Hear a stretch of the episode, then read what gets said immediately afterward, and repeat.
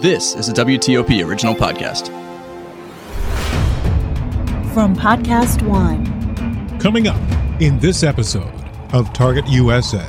This is COVID Conspiracy Foreign Disinformation Driving American Vaccine Resistance, Part 4.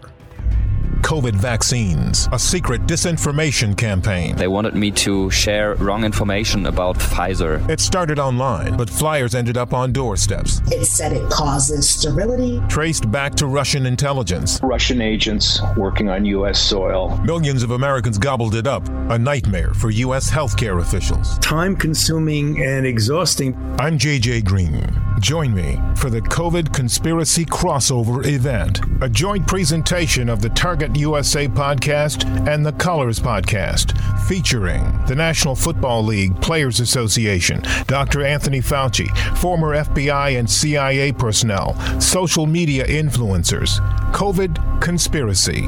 We connect the dots between foreign disinformation campaigns and Americans' refusal to get COVID 19 vaccines. Coming up on this episode of Target USA the National Security Podcast. From WTOP in Washington, D.C., this is Target USA. Russia could render huge harm to this country. North Korea's secret missile capable of reaching the whole of the United States. Dangerous terrorist. DC is repeatedly mentioned as someplace they would like to seek an attack. Cyber criminals. Decryption successful. America has a target on its back and on this program, we investigate the threats, the people behind them, the agencies fighting them, and the impact on you. This is Target USA, the National Security Podcast. I'm JJ Green. As we conclude this series of podcasts looking into COVID 19 disinformation, we talk to perhaps the preeminent and certainly the most well known authority in the U.S. on COVID 19, Dr. Anthony Fauci, director of the National Institute of Allergy and Infectious Diseases. He gives us some guidance on how to talk to people who refuse to get vaccinated. There's been a lot of bad information that's been circulating about COVID 19.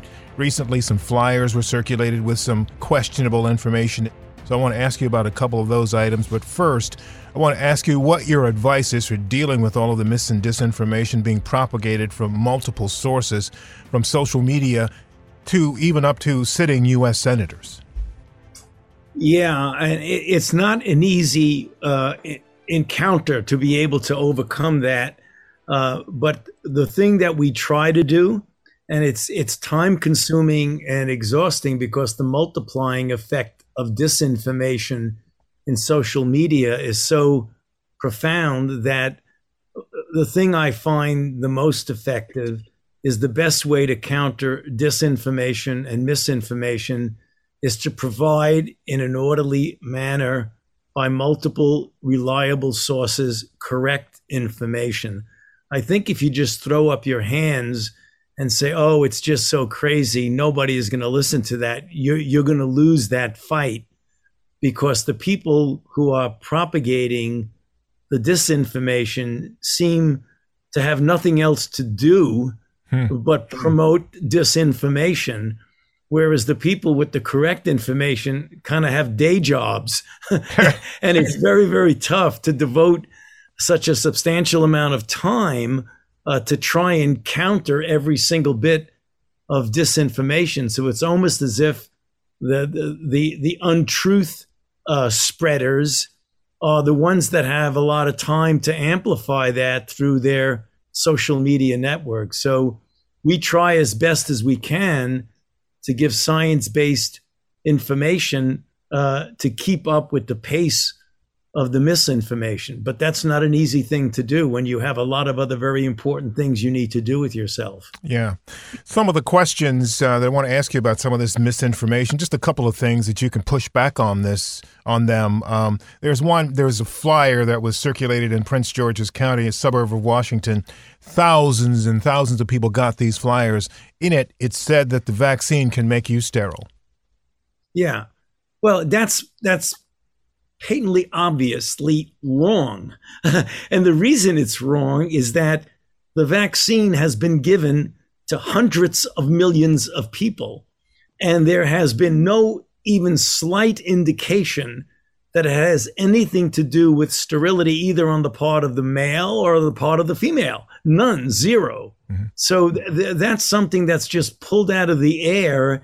And I know that's the case because that's w- when I get on um, outreach Instagrams and, and I even do things like TikTok to get to younger people. That is the most common question that's asked. Dr. Fauci, we trust you. Please let us know is it true that the vaccines cause sterility? Uh, and and it, it, it I, I'm astounded how often, which means that that disinformation uh, effort is really having an impact, and that's so unfortunate because it's preventing people from accepting an implementation that we know is life saving. Mm-hmm. Two more brief questions before I throw it to Dr. Gina Bazemore for her couple of quick questions. Um, DNA, the vaccine will change my DNA. Yeah, absolutely not. I mean, mechanistically, there's no way of doing that. You know, it's a messenger RNA that codes for a particular protein. It can't get into your DNA. Uh, and so even though it's pre, it, it's a, it's a you know obviously preposterous kind of assertion, mechanistically, molecularly, it, it just can't happen. Mm-hmm. and and and the, the problem is, uh, JJ, and, and and and it's understandable. You cannot expect a normal man and woman in the street who's an intelligent person who just is not um, uh, fluent mm-hmm. in the arena of molecular biology and DNA and RNA and transcription and things like that.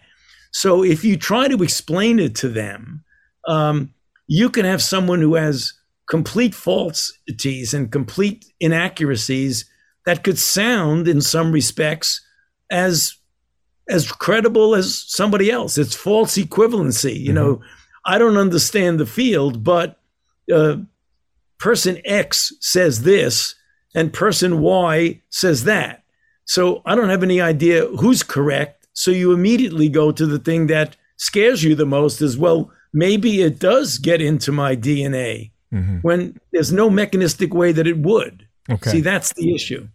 Okay, booster shots. When would they be available and who should get them? Well, there are two elements to booster shots. I mean, the first has to do with people who are immune compromised. Those people, as a group, have not reached a point of adequate protection from the standard regimen of vaccination, which let's take as a prototypic example mRNA. So if you got the Moderna, you would get a prime, and then 28 days later, you would get the second shot, which is referred to as the boost. That's why they call it prime boost. Hmm. The question is do you need another boost to, to, to, to enable you to get an adequate response? A normal, healthy person would get a very, very good response against the prime and the second one, which is referred to as a boost. The questions people ask is how long does that protection last? So it's a question of what's the durability of that protection? And would you have to give them another boost six months, eight months, a year, a year and a half later? We're collecting that data right now in order to be making a decision of if and when and to whom should get that extra boost. However, what's happening yesterday and today is a different story. It's the question of what about a person who's immune compromised, cancer chemotherapy, transplant patients, p- p- people who are on immunosuppressive regimens for autoimmune diseases. What about them? it is more imminent that they absolutely need an additional shot now because their regimen that they got, even though it made other people who were immune normal do very well, they never reached a level of protection. And that's the reason why we're going to hear about very soon, like literally imminently, directions of how to get those immune compromised people their next boost, which for them, if it were a mRNA, it would be a third boot. It would be a third shot because they really need it. It isn't a question of the durability of their response. It's a question of the original adequacy of their response. All right, now let me throw it over to Dr. Bazemore for her couple of questions. Thank you, JJ. Uh, so, Dr. Fauci, you were uh, talking about misinformation, and that's something that I can definitely relate to. Working in healthcare, I and my colleagues, we really struggle with how to deal with vaccine misinformation. And at this point, the vast majority of those who are hospitalized with COVID are unvaccinated. Uh, and, and, interestingly, we do see a disparity in vaccination rates amongst uh, race and ethnicity in the US, with uh, American um, Indians uh, having the highest rates of vaccination, Black non Hispanics having the lowest rates of vaccination, and white non Hispanics being somewhere in the middle. Can you talk a little bit about what has been learned about approaching misinformation in various communities and what strategies may have been successful in changing hearts and minds for those who are still hesitant? Yeah, I mean, the way to approach it, Gina, is you have to realize that there is a, a rather broad spectrum of reasons why people are hesitant. You know, often, uh, I mean, for example, w- we've worked very hard when uh, the African American community has had hesitancy that goes back to the the extraordinary, uh, shameful situation uh, of the Tuskegee experiments. That gets handed down from generation to generation. The overwhelming majority of the African Americans who, who, who, who bring that up weren't even born at the time of Tuskegee, but they have a really valid question about the federal government and the history of the federal government. So rather than just poo poo their concerns, you've got to respect it and then go through with real good information about the ethical constraints that have been put into place, the data and safety monitoring boards, the institutional review boards that would make a Tuskegee like approach impossible in today's world. Then you try and get them answers to their valid questions, like, you did this too quickly, so there must be cutting corners. It's not safe. Then you go through the fact that it isn't that we did it in 11 months, that we got to where we were by two decades of really very elegant basic and clinical research. So respect the concern and then answer the questions in an adequate way so that it isn't as if you're poo pooing or not paying adequate attention. The other thing uh, that you need to do um, is to get trusted messengers to talk to them. And that was one of the successes of the Native American high level of vaccination because uh, we, I, I, know I did, but I'm not the only one, spent a lot of time with the tribal leaders, the people in Indian country who are respected by the elders you get down, you sit down with them, or you do it with Zoom, and you answer every single one of their questions. Because the people in Indian country, the younger people, they would much, much more respect the people who, over their entire civilization, have respected their elders rather than somebody unfamiliar like me, a white guy in a suit. you know, if you go back in the history of the the the the um, the real um, offenses against um, Native Americans. It's been white guys in suits who have lied to them. So you really got to. I mean, that's what we mean by by trusted messengers. So each individual group, Gina, that you mentioned, you've got to understand where they're coming from uh, and respect the validity of some of their concerns and then try to get the right information. Having said that, there is something else we're facing in this country, which is really rather unique, and that is an inherent aversion or refusal to even consider any of the things that we're talking about based purely on ideology, uh, which is something that is, in many respects, astounding in that you're dealing with a life saving intervention. And you look at the map and you see the extraordinary disparity between red states and blue states. And people, I mean, they, they do that map. They show uh, of the states that voted for Trump, they are the ones, for the most part, that are under vaccinated. And for the states that voted for Biden, those are the ones that have a good um, a contingent of vaccination in the sense of relative percentage. There, there's absolutely no place for that at all. I mean, this is a public health crisis not an ideological yes. game that we're playing. That's the problem. Mm-hmm. I hear you. Uh, it does. There does seem to be a divide uh, politically, and it's important to recognize someone's free will in making the decision around a vaccine. And, and as you mentioned, it's not just about uh, sharing facts and trying to dispel the myths, but it's more around developing relationships and understanding the community and uh, really reaching the, the community where they are.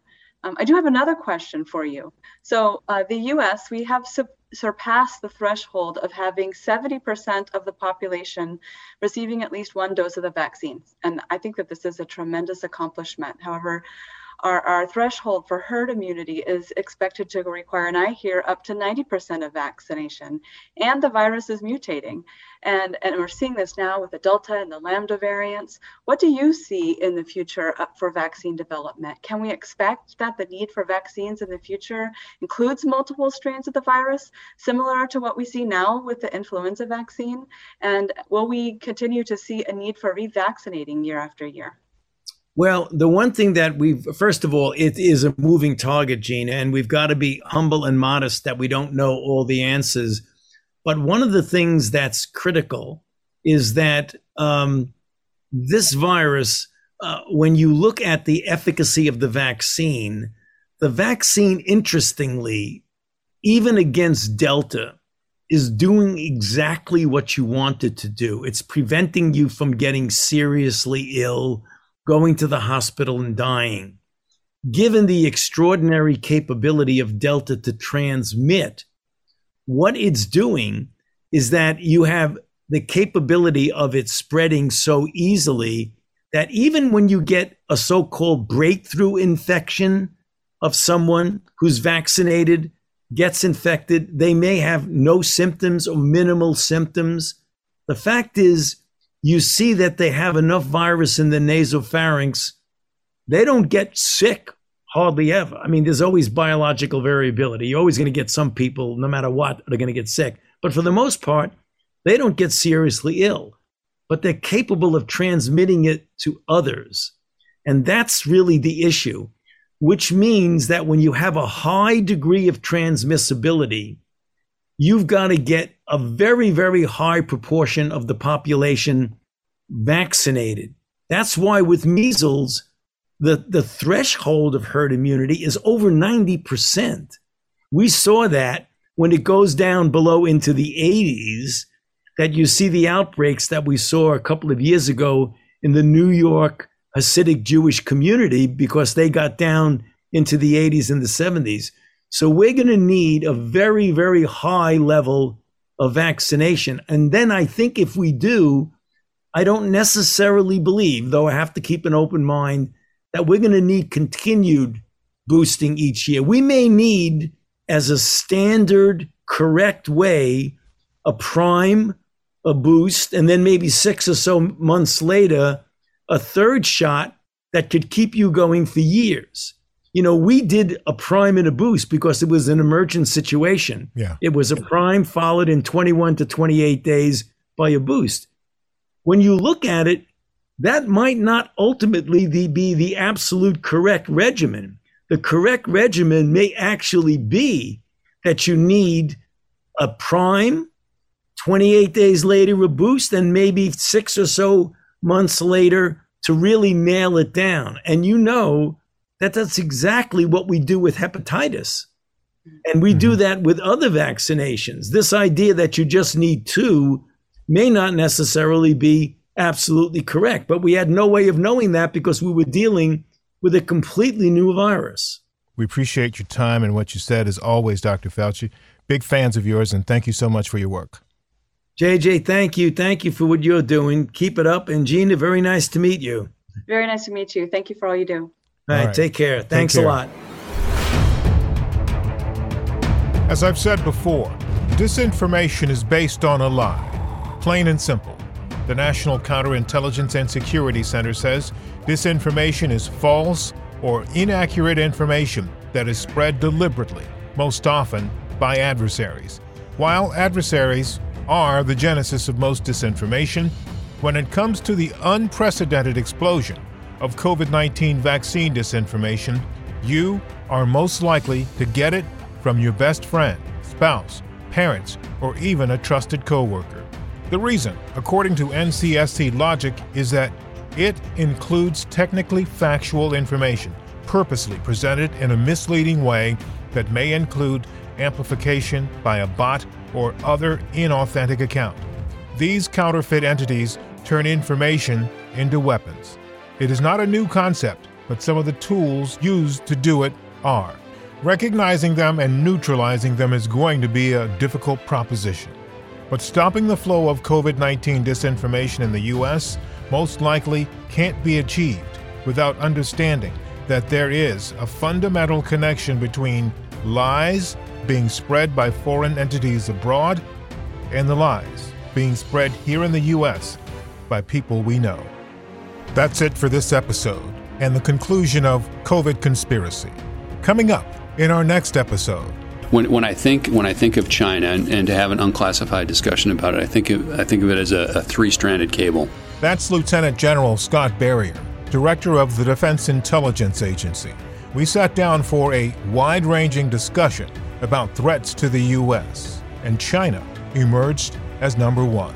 And that three-stranded cable he mentioned, the first strand is Xi Jinping, China's president. The second, his Belt Road Initiative, and the third is their military buildup. And he says it's all held together by a sheath. That sheath represents the, the largest theft of intellectual property in the history of mankind. I will say that again for emphasis. The sheath represents the largest theft of intellectual property in the history of mankind. That and much, much more are a part of a truly insightful interview with Lieutenant General Scott Berrier, Director of the Defense Intelligence Agency. If you have any questions or comments about this program, send me an email at jgreen at WTOP.com. That's the letter J, the color green, one word at whiskey tango jgreen at WTOP.com. And we also ask that you subscribe to our podcast if you will. And if you will, follow us on Twitter. We're at TUSA Podcast. That's at Tango Uniform Sierra Alpha podcast. And if you want more national security information, you can find it in my newsletter. It comes out every Thursday, and you can sign up for it at WTOP.com slash email. I'm JJ Green, and this is Target USA, the national security podcast. Hey guys, Jay Cutler started a new podcast called Uncut with Jay Cutler. Most of you know me from the NFL, some of you have seen me on Instagram, and some of you know me from the reality TV world. Each week, I'm taking you along with me as we discuss football, trending topics, and whatever's going on in my life each week. I'm bringing along people that are special in my life former teammates, friends, and some new people that I like and respect. That's what you're supposed to do, right? Podcasting. I think I'm doing this right. Can't wait to get started with you. Go subscribe now. Uncut with Jay Cutler, Apple Podcasts, Podcast One, and Spotify, or wherever you get your podcasts. Now, stay tuned for the latest headlines from the Associated Press.